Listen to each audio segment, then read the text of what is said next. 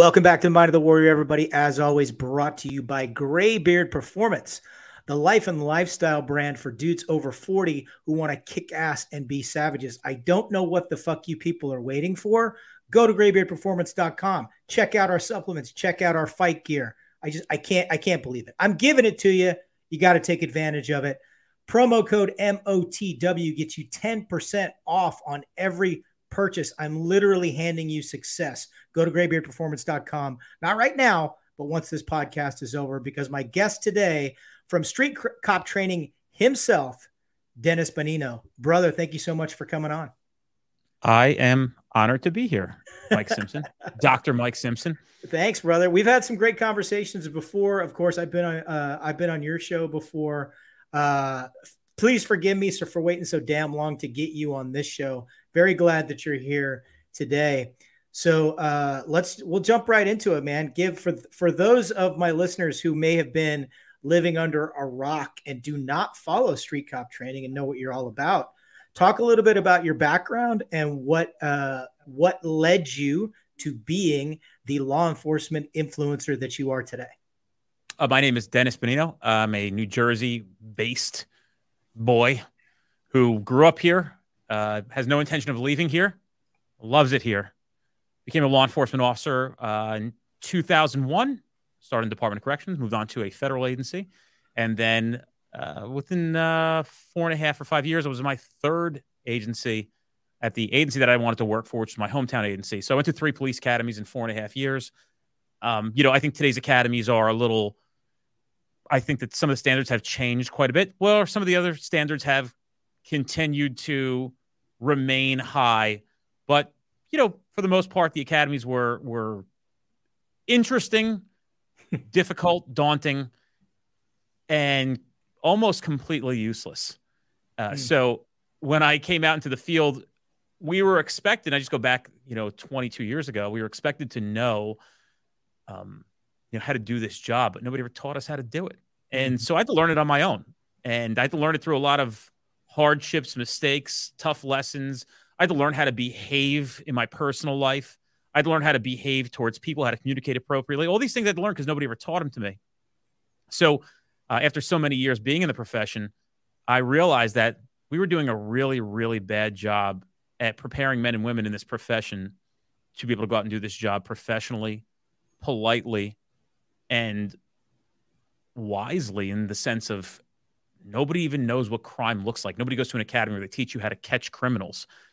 And I think that the street cop training thing was developed out of recognizing that I might be able to help people because I seem to be helping a lot of people in the field, not only as a field training officer or a coworker, subordinate, but also from other police agencies that we worked with recognizing that people are having a real difficult time understanding how to do this job in the greatest macro sense that I could say it. So I was like, man, I think I can fucking help people. So um, I wrote a pro. I started taking notes in my car, things that I thought that were important people to know. For about six months, converted them into a PowerPoint, and that's how it started. And went from me being an instructor and teaching these small classes in the beginning uh, in 2012 to you know now we have over 50 instructors in the field. We have 10 in the hopper coming out um, three got scheduled in the past two days. So it's exciting, man. And I think we have a real shot at fixing police work through the appropriate training, which sounds like a very big task, and it certainly is. It's very challenging, but it's worth it. That's my explanation. What, in your opinion, what, um, if you had to pluck a couple of common I'm not going to say problems. We'll just, we'll just call them obstacles. A couple of common obstacles that are whether whether you're talking about New York City, whether you're talking about Guthrie, Oklahoma, whether you're talking about uh, Mayberry RFD. What are some common law enforcement problems that you think, uh, regardless of the size of your department or where you are, everyone needs to be addressing? Politics and law enforcement are heavily ingrained together mm. and they need to be uprooted and separated. And politics is probably the number one factor in why law enforcement is just in the state of affairs that it's in. Mm-hmm. There is no doubt about it. and it's unfortunately not going anywhere. So we're not trying to address the fact of whether or not this profession is going to be political. Mm-hmm. It how do we function and operate and make sure that lives aren't being lost in a political environment where mm-hmm. cops and law enforcement is just it's just and I think I think J, uh, J. Hoover said the best. Law enforcement and politics could never be intertwined. It's 2 mm-hmm. things that must be kept separate. But unfortunately, it's just the opposite. So yeah. we're not waiting. We don't think that cops deserve and society deserves to wait for some politician to show up to make things better. At this company, we decided to just do it ourselves. Awesome. What That's uh, number one reason. You want another reason? Another thing? No, let's let's I, let's unpack that a little bit, and then and then yeah. we'll we'll kind of jump into something else. But you know, I, I can remember growing up. Uh, everybody that I knew saw police and policing as being very apolitical. Um, I don't know when we kind of crossed that bridge where all of a sudden it became a left and right issue. I don't know exactly. I mean, obviously, it didn't happen overnight. It's something that kind of creeped in over time. But you're 100% correct. Uh, Hoover was was correct. It's it, you absolutely should not be entered once you intertwine police and politics. That's Fidel Castro was famous for that, right? It, it is is the police one of the very first things that he did when uh, when he took over Cuba. Uh, not a lot of people know this is uh, spe- specifically within the cities within Havana. He would not let anyone work as a police officer in Havana if they had been born and raised there. He was he was recruiting people from outlying areas because he didn't want them to have any allegiances except to him. He didn't want them to have loyalty to a neighborhood, loyalty to family members. He didn't want them giving anyone the benefit of the doubt. He wanted them to be uh, a face that was completely unknown, uh, kind of the exact opposite of community policing, specifically because they were just the enforcement arm of the Communist Party, Cuban Communist Party. That's literally all they were. And politics has has become so pervasive in law enforcement and it's uh, you know the fact that some I, I, don't know what your opinion of him i think art acevedo is one of the biggest pieces of shits walking uh, the fact that somebody like that can make a name for himself, uh, you know, really nothing. He did nothing as as a patrol officer that was noteworthy, other than have a couple of sexual harassment suits against him. But he has been very noteworthy as a chief of police. You know, getting fired or or or ditching a job just before getting fired from place to place to place to place because he's a politician. That's really all that he is. And uh, I, I, think he wants to be the next Eric Adams. I think he has his his eyes on higher office. Um, I don't know when the hell that happened. How how can departments or you know what can we do as a society, like policy wise, to insulate uh, law enforcement departments from being politicized? It's impossible. I hate to say, but it's. I'm, I'm afraid you're right. I was I was thinking that as I was asking it, and uh, yeah, it, it does feel like it's it's just complete because there's always going to be political oversight, right? They can't you can't operate independently. So you know, city council, municipalities are always going to have the final say. Um, it's just it's just in my it's just gotten out of hand. I mean, you know the the things that just completely are unenforced some places and the things that are over enforced in other places. It just it's it's mind as a civilian, it's completely mind boggling to me. Well, that's why we try to give guidance as a company. I mean, we're not just a training company. We try to mm-hmm. give perspective and guidance. So, you know, trying to put perspective into the minds, hearts, and souls of law enforcement officers to, you know, really use personal judgment and not their own agenda or political agendas to push what we do as law enforcement officers. But, but again, unfortunately, you may go to work with one intention to go out and catch criminals. You may be told when you get to work that the mayor wants you to go down to the middle school and, uh, you know, hand out ice cream. Mm-hmm. And that's that's where where I just saw a thing the other day, like a, a sign of some cops holding up things says like free hugs, come visit us. Like, guys, I get it. We have to develop community standards and relationships. But I think the best way to develop that is through the trust of the community that they know that you're out there protecting them and fighting crime.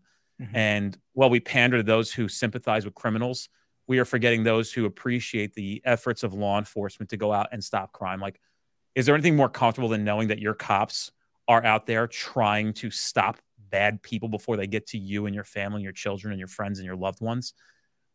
We know that standing at a tent on duty and giving out free hugs is not really the essential part of what a law enforcement officer is supposed to be doing. Mm-hmm. But that's where your politics comes in, and that's that's really just scratching the surface. I mean, politics comes into the fact that um, the chief complaint of law enforcement, I'm sure it's similar in the military, is the lack of leadership and leadership mm-hmm. skills.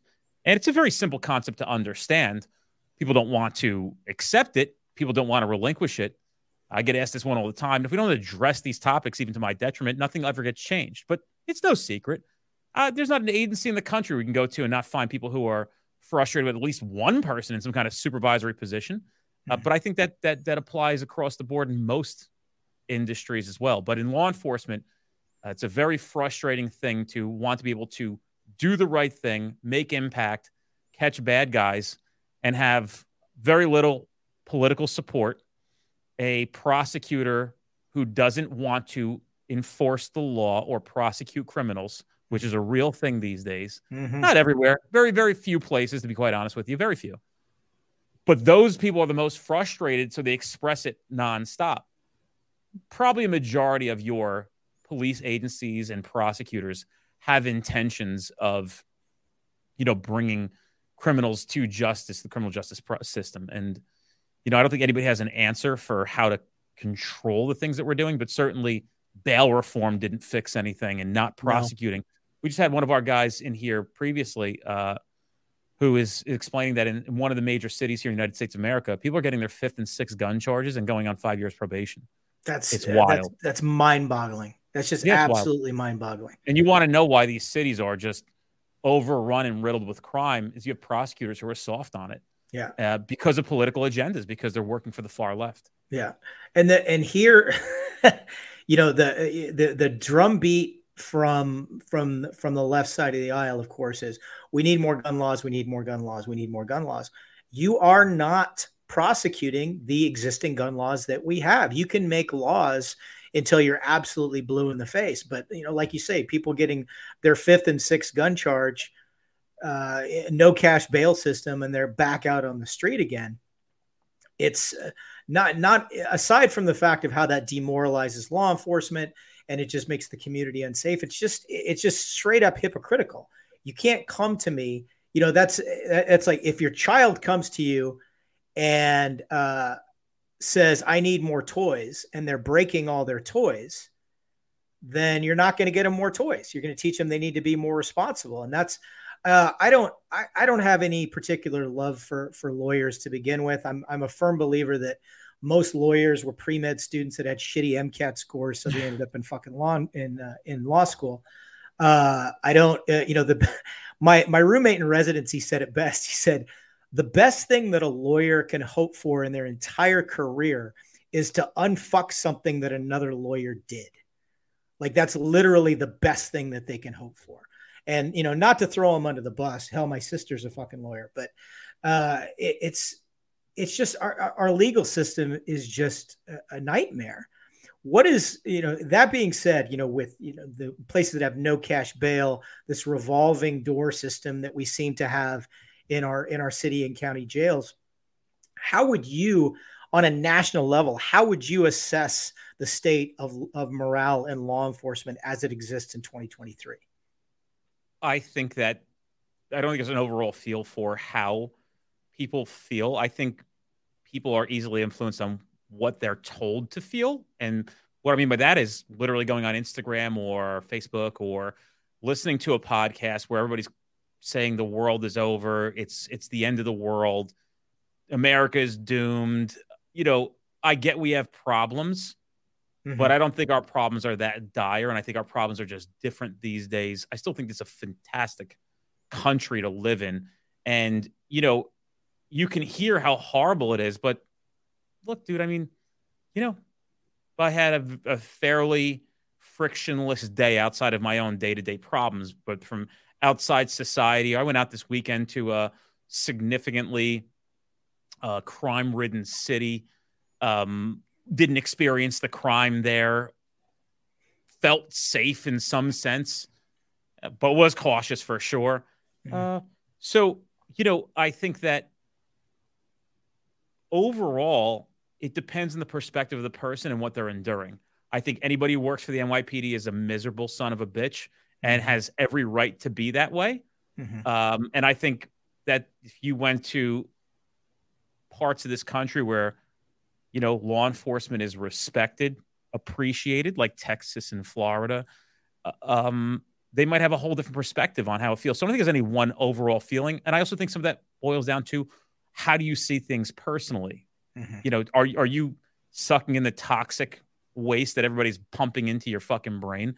I mean, recently I talked about this last week in a podcast. I I took a complete news break. I don't touch any news headlines. So when people say things to me like, hey, "Did you hear this?" I'm like, "No, I didn't hear about that," because I'm not looking at it, and that's not an irresponsible thing for me. It's I'm not allowing the news organizations to influence how I see life or what my mission is as law enforcement officer because I can find myself getting very frustrated. Unfortunately, that would be to the detriment of the men and women who are expecting me to show up and keep them safe and mm-hmm. make their lives better. And that's really what my job is. And I have to stay focused on that because even I, who I think employ a lot of emotional intelligence, can get emotional at times and get very frustrated. And I don't want to do that. I don't think anybody deserves me to, act that way.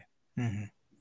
Yeah, it's funny that you say that because just just recently, just uh, over the past few weeks, um, I decided to uh, delete all of the politically oriented podcasts that I had downloading onto my phone because I I really started to notice that when I would basically drive from point A to point B, and by the time I got to point B, I was pissed off, and this was a regular thing because that's it's my my routine was, you know, I, I get in the I get in the truck, I fire it up, I plug my phone in, I select a, a podcast, I tap play, and then I listen to it while I'm driving. And as if as if uh, Austin traffic isn't frustrating enough, now I've got you know somebody basically telling me all the other reasons that I should be pissed off, and and I have to say that I don't feel any less informed since I stopped listening to them, but uh, I'm smiling when I go walk into the gym now instead of walking in pissed off.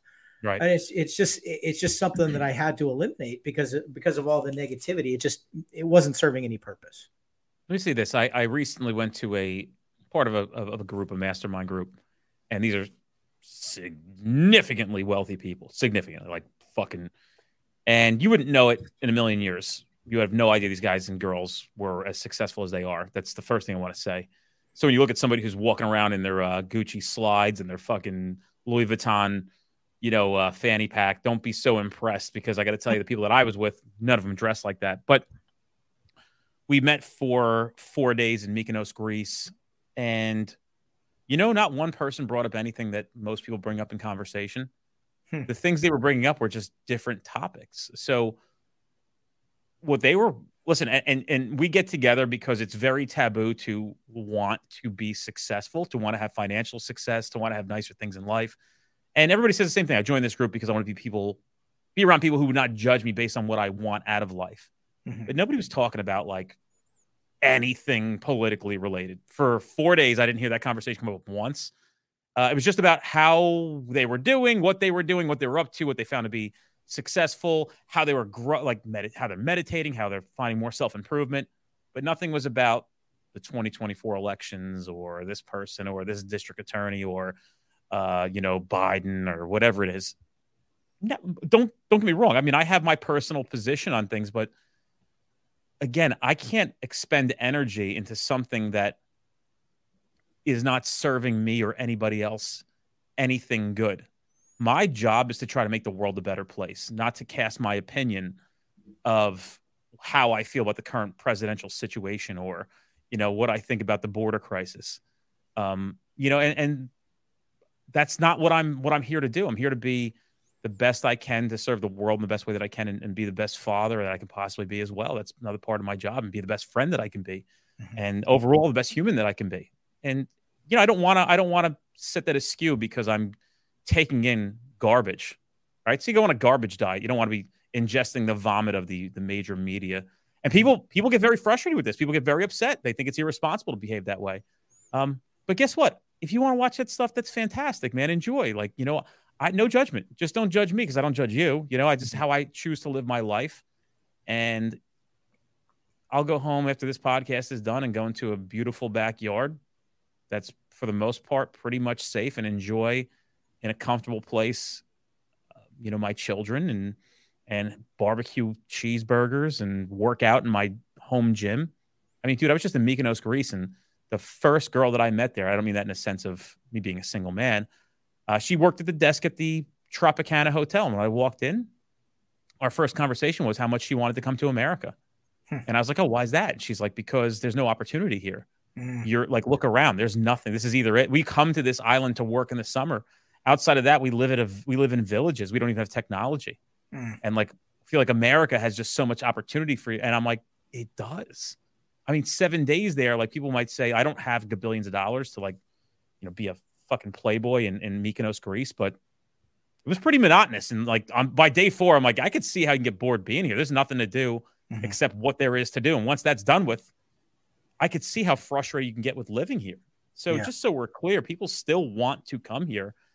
And the reality is this really is a great country. I mean, you know, I think about the winding roads there and how dangerous the road system is. And, you know, really, I don't want to say they're flagrant, you know, uh, I don't know, ignorance or ignoring of the laws. Mm-hmm. But, dude, there's like no rules. You know what I mean? In some sense, there's no traffic. I'm not saying that I'm talking about, there's just not a lot. So I also thought about like, what's the response if you get in a crash up here? Like, what's the emergency response like? Let's just talk about how we take that for granted. Mm-hmm. You know, you crash a car, you're you're within minutes of having law enforcement personnel and emergency responders at your scene pretty fucking quickly. How about in these countries where there is nobody, dude? Mm-hmm. Right? Like you get hurt or crash, like who's coming? Right? You're hoping the villagers get together and fucking I don't know. So even that, you're taking that for granted here. You're taking you're taking that comfortability of like, you know, I, I I try to have perspective on that a little bit. Yeah, it's still, you know, it's it's funny in this, you know, this it's been memed about quite a bit that as much as people talk shit about the U.S., um, we're still the country that everybody seems to want to come to, you know, and there's still there are so many things there there there are more great things about this country than there are bad things. There, uh, even when you encounter somebody who is uh, completely 180 degrees political from you you have more things in common with that person than things not in common. And people, it, we've gotten to the point now that nobody wants to see that, but I think it really is true. And, uh, you know, I, I was thinking, it, uh, I'm going to jump back to, to a little bit what we were talking about before. Just when you look at things on the in, if you if you learn to see people as individuals and learn to see your community for what it is, and ignore a lot of the background noise, you know, the partisan background noise, the the the background noise uh, of federal politics and everything else, you start to realize not only how good you have it, but how much we have in common. And uh, something I was reminded uh, when you when you were talking about you know kind of the toxicity about what things were like for me in in the military, and I had a couple of times in my career that uh, well, uh, more than a couple of times. The things just sucked. That you know, you were doing something. We, should, you know, this is a shit mission. We got handed a big shit sandwich. We're all gonna fucking take a bite together. Uh, I found that times when I had leadership who would say, "All right, look, this is a shit sandwich. It's gonna suck. We're gonna. I'm gonna be right there with you. We're gonna eat this shit sandwich together." and then we're to hope moving forward that we don't get served a shit sandwich like this again. I have I have voiced concerns up the chain, but but it is what it is. We have to do this. I totally support that type of leadership. I'm on board. I understand. I I'm I'm fucking buttering the bread on that shit sandwich along with everybody else. The adverse the the the opposite side of that is when you have leadership that tries to pretend like the shit sandwich is a good idea. This is the most nutritious shit sandwich you're ever going to see.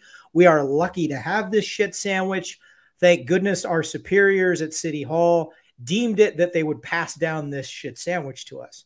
I have zero respect for for a leader who who toes the company line because uh, you can you can still get the the mission accomplished without lying to your subordinates. So I think uh, I don't I think a lot of people in leadership don't understand how strong and efficient a filter they can be to their subordinates. And I think there's a lot, especially you talked about the border. I think in Border Patrol right now, there's a lot of Border Patrol stations that are literally being held together by the glue of that local leadership. That, you know, the local leadership recognizing what the problems are and not lying to their people. It's when leaders lie to their people that they lose the respect of their people, in my opinion. Well, why are we calling them leaders then? You know? Well, that's yeah, because a lot of people who are leaders aren't they're they're not leaders. They're they're mid-level functionaries, they're managers, they're they're they're in positions of authority, but they lack the ability to lead. And if they actually cared, they could learn to lead, but they don't care. It's all self-interest. Mm-hmm. And it's clear as day. And when I say this, unfortunately, some of the quote unquote leader, but really managers, uh, are the people who decide if their agency is going to be a street cop attending agency. Mm-hmm. And out of fear of being exposed, which they already are, nobody no everybody knows when you're a piece of shit leader. Like you can't fucking hide that. Mm-hmm. You and, and you know, honestly, I would I would actually respect you if you wore it on your sleeve. I'm a piece of shit, self-interested leader. I have or manager. I have no interest in leading and being here for mm-hmm. anybody else. It's just all about me. Mm-hmm. Uh, self-interest is one of the worst things that society that exists in mankind. Mm-hmm. Uh, it really is just it's it is one of the roots of all the evil is what can I get for myself. Mm-hmm. I'm not talking about self care. I'm not talking about being selfish to be selfless. I'm talking about it's just about me, narcissistic behavior. Mm-hmm. Um, and you know, I, I think that we're having a discussion about emotion versus intelligence. These things are these decisions are emotional but not intelligent. And when you're an intelligent person listening to an emotional person, it gets very frustrating. Mm-hmm. so how do you how do you approach a situation like that?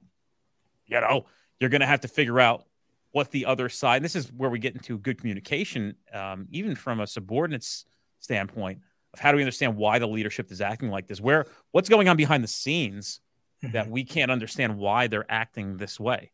Uh, there's always a reason, and I think the person who employs the most non-judgment and empathy can at least understand it. You don't have to like it, but you can at least understand where it comes from.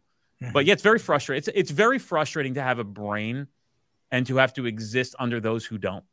Mm-hmm. And I think it's I think it's you know it's it's a very difficult thing. It's probably more likely that I probably should have never worked for anybody in my entire life.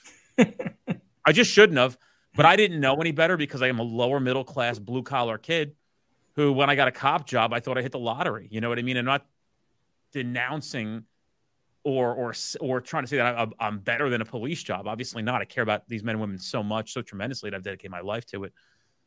But the reality is, it was very frustrating, and you know, I I not sitting here saying that I didn't make a fuck ton of mistakes, but don't forget I had no guidance. So mm-hmm. as a mm-hmm. company, I've said this before, and I'll say it again. We're not just here to show you practically how to behave or like how to employ things to catch more criminals and know legal statutes and and case law we're also showing you about life. You know, like, hey man, you don't got to think like that. You don't got to think like the two guys next to you. They don't. They talk like idiots. I mean, recently I was in some company and I immediately, literally, as I sat there, the minute I I sat down with this company, I was like, oh fuck these guys, right? Like, and not because I I just fuck these guys. These are like the last people I want to be around talking and acting like this. Mm-hmm. This is not how I see things, and it's not essentially their fault. Mm-hmm. Just haven't thought deep enough to, and I've been that fucking guy, you know. Mm-hmm. Then I could imagine why. You know, I, I was judged. I remember. I remember going to work with my father, which was like a punishment for me all the fucking time. my father's an electrician. On Saturdays, he used to do side work at people's houses, and uh, we worked at a house which is not too far from where I live now. And that house actually is significant. I've actually looked for that family because I remember going to that house and then going home and being like, oh, this house is such a piece of shit, right? Like, you know what I mean? Like compared to their house, their house was just profound. Now the crazy shit is, is I live in a nicer house with more cool shit than they ever had at, at that house at that time. But it was my ability to see that house And I didn't understand a lot about how that house came to fruition, why mm-hmm. it looks so much bigger and better than ours, how they had all the cool shit that I ever wanted. It was important that I saw that house. But I remember anytime I went back there, I would tell my father, please bring me, you know, please, they had all the greatest toys. I was maybe 12, 13 years old. They had just everything that I, that I never had. And I remember at one point, I don't think the kids were allowed to play with me anymore. And it's because the behavior I displayed as a kid from where I came from and how we acted and behaved versus how they behaved, not behaved, uh, behaved versus how these kids in this neighborhood behaved. Mm-hmm. And their mother was not wrong. You mm know, at the time I felt very offended about it. She was not wrong because I got to tell you, they should be aware of it, but they should have never acted the way that I was acting. And mm-hmm. their mother was right for keeping them away from me hmm. uh, in the sense that my behavior was the behavior that I knew around me and where I had mm-hmm. grown up, you know, in lower middle class suburbia uh, mm-hmm. with, with people who drank too much, abused drugs too much, domestic violence, abuse towards children, misbehavior, uh, speaking like idiots, no, you know, no perspective on the world. Mm-hmm. And she didn't want her kids to hear that. Mm-hmm. She didn't want to hear kids to hear me cursing and getting in a fight. I was getting in a fight with the kid in their neighborhood, like who was being like a little baby. And I'm like, y'all fucking kill you, right? Like your mother's a whore. Like I'm saying all this crazy shit. Mm-hmm. And like the kids in my neighborhood now, they don't talk like that. You know, they like they goof off and everything with that. Like, bro, what a difference between the kids that are in my neighborhood now. I'm not saying I'm better than anybody else. I'm saying understand the perspective, mm-hmm. understand the toxicity that you're surrounded by, and and where your thoughts and beliefs come from, and you know, take an assessment of is that really you? Is this what you're really subscribing to? It took me a long time to mm-hmm. unfuck a lot of those, you know. Essentially, took me 31, 32 years to begin to unfuck mm-hmm. all those years of what I thought was appropriate and normal. So, does that make sense? Or did I just go on a fucking complete ADHD fucking tear? No, it, it, it makes perfect sense, and uh, it's we can we can look back on things like that now you know, uh, with the benefit of age and wisdom and kind of unpack them. But when you're going through it, you don't know. Everybody, I, I didn't fully realize this until, uh, you know, I didn't realize it growing up. Um, I, I, I think the reason I didn't realize, realize it growing up is, uh, uh, you know, like you, I, you know, I lived in a working class neighborhood. Uh, the, uh, I, I spent the first part of my life in in the in the Redondo Beach area in the Los Angeles area. There's not a lot. Uh, you know, it's uh, I, I, lived a block away from the school that I went to, so uh, obviously the kids that I went to school with, socioeconomically, were a lot like me. You know, it's it's not like there was one kid who came to school got dropped off by a chauffeur, you know, and the and the rest of us didn't. So I was interacting with people that were a lot like me uh, you know, there, there's a little bit of exposure to differences when you go in the military. You know, I certainly certainly saw it there, but very quickly, everybody, at least everybody who tends to be successful, kind of assimilates to military life. So you have that immediately have that commonality again. I didn't fully appreciate what I what I like to call the keyhole effect, right? That that people, everybody is viewing the world through a keyhole, a different keyhole, right? So they're seeing it from different angles but they think what they're seeing is the whole picture. That's true, right. I think, for most people. I mm-hmm. didn't fully realize that until I got out and I, I did a few, like you, I worked as a corrections officer for a few years. And hearing inmates talk and say, say things so matter of factly, like uh, that literally I had a conversation once that it, basically the long and the short of it was sooner or later, I was working as an officer now, but sooner or later I would be locked up too because everybody just does that. You know, at, at some point in your life, everybody, you know, you get the DUI or, you know, you, you steal your, your next door neighbor's barbecue grill or, you know, you get p- caught pissing on a light lamp post you weren't supposed to be. And, you know, everybody just ends up, it just is what it is, you know, and, and the guys that are telling me this, their father had been locked up. Most of their uncles had been locked up grandfather may have been locked up their siblings were locked up. We had several i you know i worked at a, a place in, in Bulloch county georgia. We had several relatives who were locked up together brothers cousins fathers and sons. And you know to them it was just well this is you know everybody's breaking the law. We're just the ones who got caught most recently you know, you'll be in here too, you know, sooner or later. And that's when I really began to appreciate kind of the the keyhole nature of how everybody sees the world. I think it's, you know, the the the testament to you is that you're at a point now where you can really unpack and kind of compartmentalize that. And uh, I think if more people realize that, that you know, and that's you know, you know, going back to the 2020 election, when people were freaking out, and I, you know, I, I don't understand how somebody can vote for insert name here. Uh, well, they're not. They're they're the same information is out there, but you guys are viewing it from totally different angles. So you can't expect somebody looking through a different keyhole to describe that room the same way that you described it. Yeah, it's. I, I'm fortunate. I feel thankful that I'm able to have a new perspective on things. And I listen. This is not meant to sound insulting to anybody. You know, if you were living your life the way that you want to live it, and you're happy that way, that's fantastic. But there are people who, you know, if given different perspective, would have different perspective. And sometimes it just takes a little bit of peeking through a different window to see, oh, you know what? I actually I didn't know things like this were possible, or I didn't know that people didn't think the way that I thought. And why is that? I actually like the way this this thinking. There's just so many things that you're brought up to believe, uh, in in some sense that, you know, I don't know. It's just I I think that people need to be very worldly in their thoughts and ideas and behavior, mm-hmm. and that's something that I, I think at the core of it all, having compassion and empathy and non judgment is probably one of the few things that might solve a lot of uh, significant problems in society. Look, I, you and I, we care a lot about the world. Uh, we'll never be able to fix everything. So what can you do? You can you can fix and try to fix and try to help the things that you can actually help. And my path was set when I decided to get into law enforcement, and it's a big responsibility when the men and women who are so selfless that they show up to do such a job sometimes that is so difficult and so draining and so emotionally taxing mm-hmm. For almost no compensation in some sense uh, for what they're doing. I think that they appreciate that somebody has their back, even if their administration doesn't like me. Mm-hmm. They know that I'm out here with good intention, trying to make sure they get home to their families every single day. And it's a responsibility that I that I've taken on, and I can't turn my back on. And albeit very, very difficult at times to do what I do. It's very, very difficult. Um, I, actually wouldn't suggest it on anybody. It's, it's, it, it, you know, it may look like like a bunch of peaches and cream, but it's, it's, it's very, very hard. Um, I, I understand that I have responsibility in, in, in, this, in the realm that I'm in. It's, it's a big responsibility, and I, I won't stop doing it.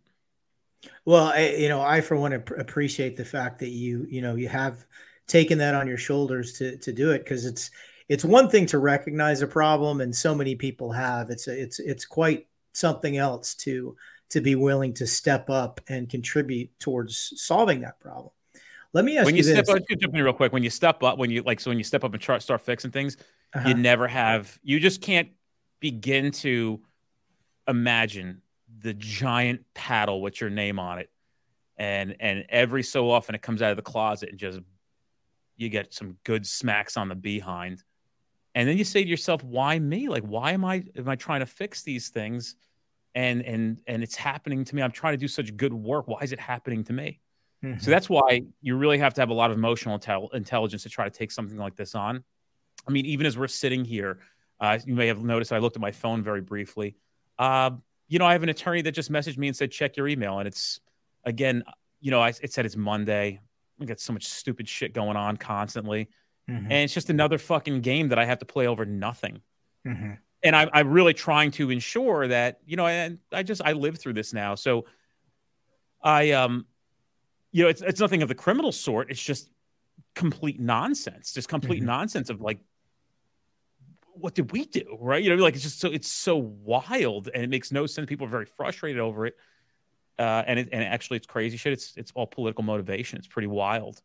So, mm-hmm. but I also have to have the the steadfastness, I guess, in some word, to be able to separate the emotion that I feel towards that with coming on this podcast and, and doing this show with you, and, and you know making sure that we're coming across intelligent without emotion and coming from a point of what we're really trying to do here is to make things better for everybody. So the naysayers and and the sayers.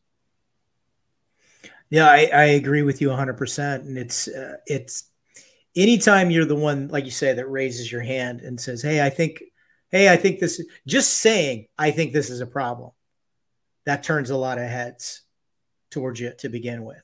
And then saying, like the, yeah, go, ahead. Sorry. go ahead. I like the Dave Chappelle thing that's going around. It said, and he talks about it's from his comedy special, but it's it's it's a deep, meaningful thing. He said, "Anytime a hero falls, the cowards rejoice." Yeah, you know, hundred percent. The difference is, is like I'm not going anywhere. You know what I mean? Like I, I'm just not. It just means too much, and I could go somewhere. Right? Mm-hmm. That's the fucked up thing. Like I can go somewhere. yeah, the, the, yeah. The easy thing to do is just make it to retirement and take your check and fucking and go right. And that's we you know that's uh, you know a lot of you hear in the military a lot. It's like I just I just got two more years, two more years to retirement this is not going to be my problem anymore. And I'm sure you hear it in law enforcement as well. It's oh, just, it's every single fucking yeah. Day. I'm just gonna I'm gonna bide my time and, and, keep my mouth shut, and I'm just gonna make it through. I had when I went through uh, the advanced non-commissioned officers course uh, in the in the military. Uh, we had and uh, ANOC was uh, we uh, was at Fort Bragg. It was a specific ANOC for special forces. So you know we didn't have to go out into the to the big army and go through one of their NCO courses. And I remember when we graduated, there was a, uh, an SF sergeant major that came and, and gave the graduation spiel, and he even made a comment about. He said, "You know, you you see a lot of stuff you don't agree with in your career, and you bite your tongue, and you don't say anything." You're like, I'm not, I'm not in a position to make changes yet. Someday I will be. I'm just going to keep my mouth shut and uh, I'm gonna I'm gonna get through this, and I'm gonna get promoted, and someday I'm gonna be in a position that I can make change. And he goes, he goes, he goes. I think of that as selling off little pieces of your soul, and then you wake up one day and you've been promoted as as high as you can possibly go, and you realize you, you sold your entire soul piece by piece, and there's nothing mm. left, and now you're just part of the problem and he said he said i'm not saying that's me i'm not saying that's people in this room but you know think of this as a cautionary tale don't let that be you. And what i found particularly poignant and also at the same time humorous about that is we finished graduating they excused all of the family members uh, and guests from the auditorium and uh, a, a, very a, a higher ranking sergeant major than that individual made us all keep our seats so he could rail for an additional 15 minutes about how that was 100% fucking wrong and this was a guy who we all knew fit that description to a T. He had sold his soul off little by little. He was all about, you know, when I talk about the leader, you know, he was the type of leader that would say, This is the best shit sandwich you're ever going to eat and meant it, you know, because he had literally brainwashed himself to that point. And uh, it's hard. It's it's it's hard to be the one who speaks up. You know, when when everybody's headed for the same cliff, it's it's hard to be the person who speaks up and say, "Hey, uh, maybe walking off this cliff isn't a good idea." Just there's a there's a documentary uh, now. I think it's on Hulu about uh, about Jim Jones, and you know the fact that 918 people lined up to drink what they knew was poison fucking uh, purple Kool-Aid. You know, that, that seems shocking. You know, you know, you know, if, if just one person would have been vocal, uh, you know, maybe a lot of them would still be alive today. Let me ask you emotional this: emotional versus intelligent, right? I yeah, mean, emotion yeah. versus intelligence. Uh, yeah, hundred uh, percent. What would you say if somebody and you probably get emails like this you probably get uh, online messages like this. Somebody contacts you they say hey i've been i'm i'm going to the police academy. I'm a i, I report next week. What you know what's your elevator spiel for them on how to be successful how to uh, not not only be successful but uh, maintain their own sanity maintain their own happiness what advice would you give the, that young man or woman? I don't know if there's an elevator pitch because I think it's a big conversation to have. Of yeah, you know, I think their best bet is to probably start following street cop training and reading and going back historically into the stuff that we've posted because we try to put a lot of thoughtful stuff out that molds the ideal police officer. So we did one recently, maybe a couple weeks ago, that said like, five things that I noticed about those who are the most successful in law enforcement. But there's, mm-hmm. I think there's advice for the academy. I think there's advice for post academy. I had a guy reach out to me last week. He's like, "Hey man, I'm in third. We, I'm in my third phase of field training, um, and and my last field training officer is just the worst. What do I mm-hmm. do?" And I'm like, "Well, how many more weeks is it?" He's like, "Well, two more." I'm like, "Then just deal with it, mm-hmm. and then maybe one day you'll be his boss and you can address it." But mm-hmm. you know, unfortunately, you're between that rock and a hard place again, uh, and that's the rub. Like, do you go and tell somebody? Is he friends with the chief? You know, like, is that the Chiefs fishing buddy? And now you're fucked for the rest of your career because you open your mouth.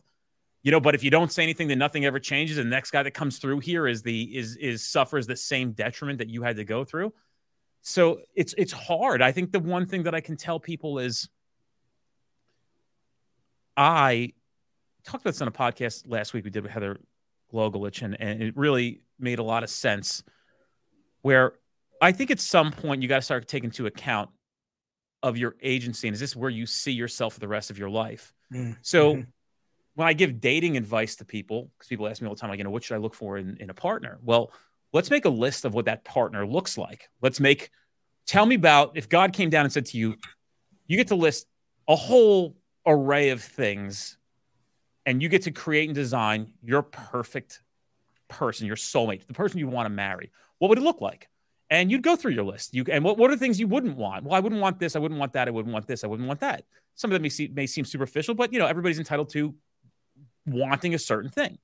Well, I think you should do the same for not only just everything in life, but at least a, an agency. So, how do you see your career? What kind of cop are you trying to be? Well, I want to be a proactive one. I want to get onto a onto a you know a, a SWAT team or a criminal interdiction unit or a, or a street crimes unit and then I want to do this and I want to get promoted and I want to do that. Okay, does where you work reflect what your vision is of what your career is going to be? And if the answer is no, my suggestion to a lot of people, especially when they're new, is keep it to yourself, but really start thinking about what your next move is going to be because the last thing I want to do is be miserable or stuck in a place where I can't fulfill how I saw my life. And you'll have people that you work with that say, you know what, the grass isn't always greener, bro. We got good off duty work here. It's not bad. Those people are the ones sitting in the mud. Those are the misery loves company people. So be very careful of those folks. Mm-hmm, mm-hmm. Your life and their life are two different things. Just because they like sitting under a tree and watching Netflix while waiting for their next service call to come out, and you want to go out and run and gun and catch bad guys, it doesn't mean that you guys are going to have the same story about your life and this agency fits your needs. Mm-hmm. Uh, I think agencies should honestly be upfront about what the expectations are of their officers so we cannot have a mismatch. Hey, what do you guys do here? We push tickets. If you don't like writing tickets, don't come here. Right. Well, what about criminal interdiction? We don't want to hear nothing about that. We don't want to hear anything about anybody's cars getting searched. There's no canines. There's never going to be a canine. We don't have a SWAT team. Our cars don't work. That's just the way it is here. But we do have loft, like list the things out. So this way, when you hire somebody and invest fifty, sixty thousand dollars into them in the first six months of their career through training and their salary, you're not frustrated in nine months. And also, they're not frustrated with you because they've been misled. But mm-hmm. they don't do that, which they should. List the things that we're like, you can't say publicly, hey, this agency, we make sure our, our police officers do not interfere with criminals at all. Do you know how many agencies ensure that the cops don't mess with criminals and just don't touch it at all and let it be until something happens? A lot. Hmm. So just say that, but they can't say it publicly, right? So mm-hmm. I think when people recognize – that there is no hope. This is not how you saw your career. Just to ensure that you got to start thinking about where we're going next. I mean, I, I've met somebody recently and I'm like, I don't think you should be a cop. Right. And that person was like, Well, why? I'm like, Because I'm watching your passion so, so. We're talking about two different things. I'm like, You should do that. Mm-hmm. And that person was like, Yeah, I've been thinking about that. I'm like, Yeah. So, like, it's your life. Like, it's just, you're just writing another chapter in your life. I mean, just because somebody says you have to stay here for I told my brother-in-law this because he was on the fence about being a cop and I knew he, he wanted to be a cop, but I didn't know his mother was running interference. I said, Steve, just because you sign up and your retirement is 20 or 25 years away doesn't mean you have to stay for 20 or 25 years. Like it's not a death sentence. You can leave in three weeks if you don't like it. You could leave in five, five, seven years mm-hmm. if you don't like it or you found something better, a better opportunity. It doesn't mean anything. It just means that this is your life and you don't have to live it according to how other people think you should live it. Mm-hmm. You should live it according to the way you want to live it. Mm-hmm. So that's my advice is you know, police academy is going to be tough. You're going to have some difficult times. Life is tough. Um, but you know, if I was given some advice, I'd say I'd start taking into account of what is my next move? What does it look like? Maybe that's staying at the agency, but what's the what's that look like inside of my agency? And there's a lot of piece of advice like we give continuously uh, on our social media platforms and through our podcast as well. Awesome, uh, great stuff, man. And we we've covered some really good stuff. Uh, we're getting close on time here, so I, I, wanted you to get a chance to to stay to the listeners. Uh, let everybody know what you offer individuals and departments, where they can find you, and how they can avail themselves on everything that you have to offer. I appreciate it, man. And I, you know, I just want to say thank you so much for having me on the podcast. It was Absolutely. a real honor being here, dude. Uh, uh, it means a lot to me to be asked, to be actually considered to be important enough to be asked to be on somebody else's show. Um, so I, I really, I, I'm always elated to be a guest on somebody's show. It's very exciting, and I, I appreciate it, Mike, and all the work you've done. I think you know it's you check out Mike's stuff. He's really uh, a profound and very special human being. But you can find our stuff at streetcop.com. Um, our 2024 conference coming up in Orlando, Florida, but we have one every year. All social media platforms TikTok, Instagram. We have a Facebook group for law enforcement only. If you begin to explore with the Street Cop podcast, begin to explore some of our stuff, you'll find out a lot about our stuff. And and uh, if you're a law enforcement officer, uh, you know, really, you're going to find no matter what. I mean, I listen. I break balls. I mean, I, I I think tickets are the dumbest thing the cops do. So if you're going to if you're listening to this and you write a lot of tickets, you're going to get very frustrated with me very quickly. But if you listen to why I think they're ridiculous, you might actually subscribe to putting on the ticket book and actually going out and finding some crime. But uh, outside of that, we're still a good resource. And if you wear a badge and you show up to work to do this job, you are my brother or sister, and I, I, I do everything that I can possibly um, to make sure that you know we do this better every single day. That's that's my answer. Awesome, brother. Good stuff, man. Uh, really appreciate it. I'm gonna have links to uh, to the website, to their social media in the show notes. So make sure that you guys check those out. I'm gonna close today with a quote from the late Bobby Kennedy, who said, "Every society gets the kind of criminal it deserves. What is equally true is that every community gets the kind of law enforcement it insists on." Remember that, everybody. And until next time, live